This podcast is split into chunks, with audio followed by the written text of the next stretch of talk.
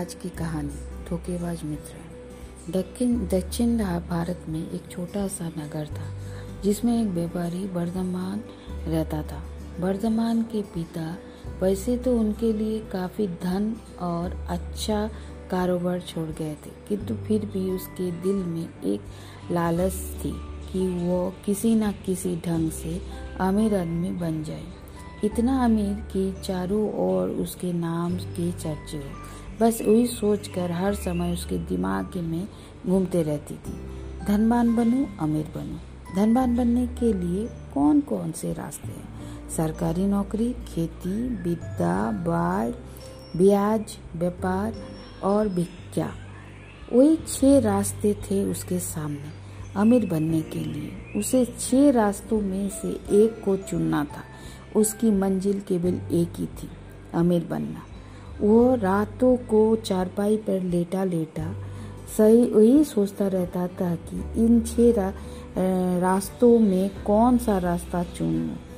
सरकार, सरकारी नौकरी में तो अफसरों को दिन रात प्रणाम करना पड़ेगा। फिर उनकी डांट डपट भी सुननी पड़ेगी। फिर भी क्या भरोसा कि वो कब तक अमीर बनेगा। खेती करना और विद्या प्राप्त करना उसके बस की बात नहीं थी। ब्याज पर धन देकर सूदखोरों से धन कमाने में हर समय आदमी घर पर पड़ा पड़ा सुस्त हो जाता है। उसमें रकम डूबने का डर भी रहता है। बस फिर एक ही रास्ता होता है, व्यापार। हाँ व्यापार। वही निर्णय कर लिया था रूपा ने।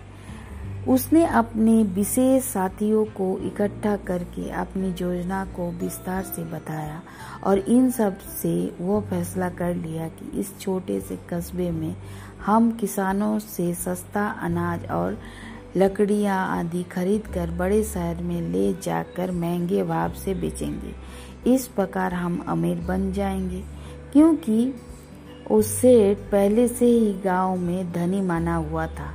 उसकी बात सुनते ही सभी ही साथी खुशी हो गए और उनके साथ जाने को तैयार भी। बस फिर क्या था? देखते ही देखते सारी तैयारी पूरी हो गई। एक मज़बूत सी बैलगाड़ी खरीदी गई, जिसमें गाँव वालों से सस्ते दामों पर माल खरीदकर उसमें भर लिया गया। उस गाड़ी को खींचने के लिए दो बढ़िया और शक्तिशाली बैल खरीदे गए। इस प्रकार हुए सेठ अपने साथियों के साथ उस माल से भरी बैलगाड़ी को लेकर शहर की ओर चल पड़ा। शहर की ओर की दूरी गाँव से काफ़ी अधिक थी। फिर बैलगाड़ी पर बोझ भी कुछ अधिक ही लाद दिया गया था, जिसका फल वो निकला कि घने जंगल में जाकर बैल मूर्छित होकर गिर पड़ा। उसकी एक टांग भी टूट, टांग भी टूट गई। इस प्रकार सेठ और उसके साथी काफ़ी चिंतित हो गए थे। वे कर, करते भी क्या? चिंता के मारे उनका बुरा हाल हो रहा था। एक और एक घने जंगल में जंगली जानवरों का डर भी था। दूसरी ओर चोरों का। बहुत देर सोचने के पश्चात सेठ ने अपने दो साथियों को बैल की देखभाल के लिए छोड़कर बाकी साथियों को अपने साथ ले शहर की ओर चल पड़ा। उसने सोचा कि वो मनुष्य बुद्धिमान है जो थोड़े के लिए अधिक नुकसान ना होने दे। मगर सेठ के साथी शायद उससे कहीं अधिक अधिक होशियार थे। उन्होंने जैसे ही अपने सेठ को जाते देखा, वो दूसरे दिन ही ही स्वयं भी वहाँ से चल पड़े। सेठ के पास पहुंचकर उन्होंने झूठ बोलते हुए कह दिया कि वह बैल तो उसी रात को मर गया था। हम उसका अंतिम संस्कार उसी जंगल में करके आ रहे हैं। दूसरी ओर जख्मी बैल जंगल की हरी भरी घास और ताज़ा हवा खा खा कर दिन प्रतिदिन ठीक होता गया।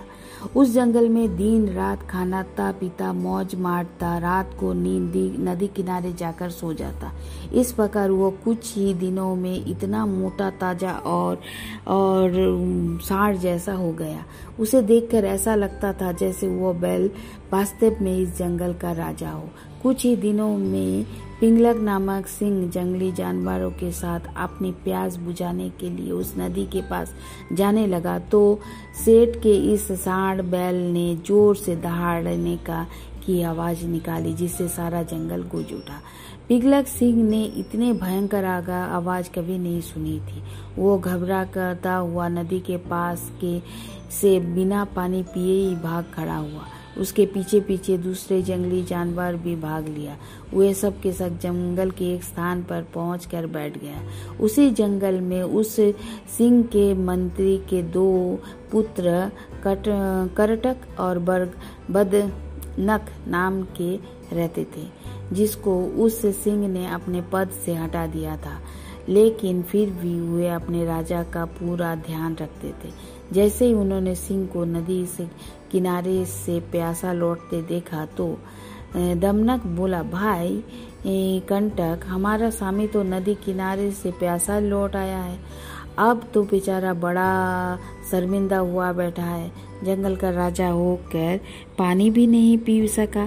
कर्टक बोला, भाई, वो तो हमें भला इस बात से क्या लेना देना? बड़े लोग ये वो कह गए हैं कि जो जख्मी से दूसरों के काम के बिना मतलब अपने टांग अड़ाता है, वो बेमौत मरता है। जैसे एक कील उखाड़ने उखाड़ने वाले बंदर की कहानी सुनने तुम रखी होगी। नहीं भैया, मैंने तो उसकी कहानी नहीं सुनी। नहीं, सुनी तो आज सुन लो। मैं तुम्हें उस बंदर की कहानी सुनाता हूँ, जो दूसरों के काम में बिना मतलब अपनी टांग अड़ाता है, अब उस, अड़ाता है। और धन्यवाद।